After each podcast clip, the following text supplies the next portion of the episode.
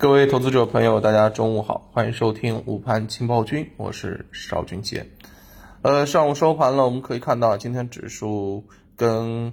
前天一样啊，是出现了这个分化。上证指数平盘震荡，是吧？相对比较稳定，但是创业板指是再度下跌，这个下跌的罪魁祸首啊，依然是宁德时代啊，宁德时代是跌了近百分之八。啊，带着整个新能源股是集体下挫啊，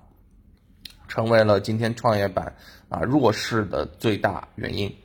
那么整体的这个市场啊，除了这个创业板相对比较弱啊，新能源比较弱之外啊，其他的应该来讲还算是相对比较稳定啊。虽然今天上涨的这个个股家数比较少啊，是超过两千八百只个股是下跌，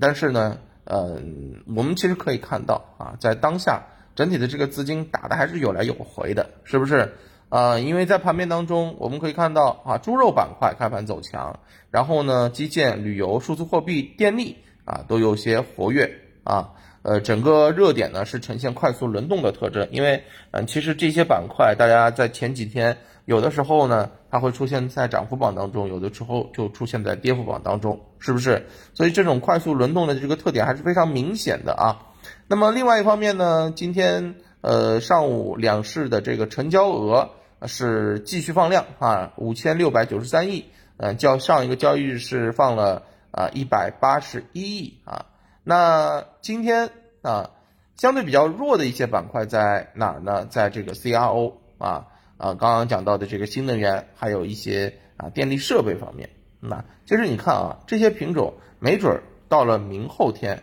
又会出现啊明显的一个走强，对吧？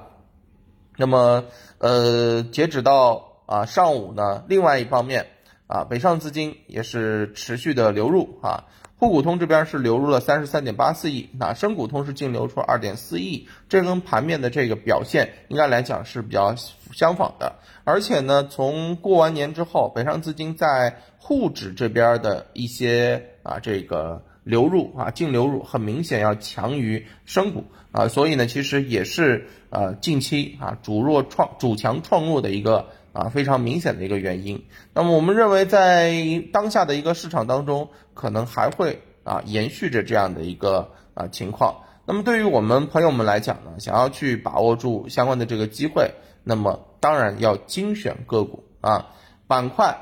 在快速轮动过程当中啊，不要去追涨。然后呢，呃，这些确定性的相对比较低的这个品种，你要考虑它的这个业绩基本面是否稳定。啊，只要满足这些条件啊，在快速轮动的这个过程当中，跌止跌买入，等待上升冲高出货啊，来回的去做这样的一个博弈，可能是一个比较好的选择，好吧？那我们看看今天下午市场如何运行，我们等收盘之后跟大家接着聊，拜拜。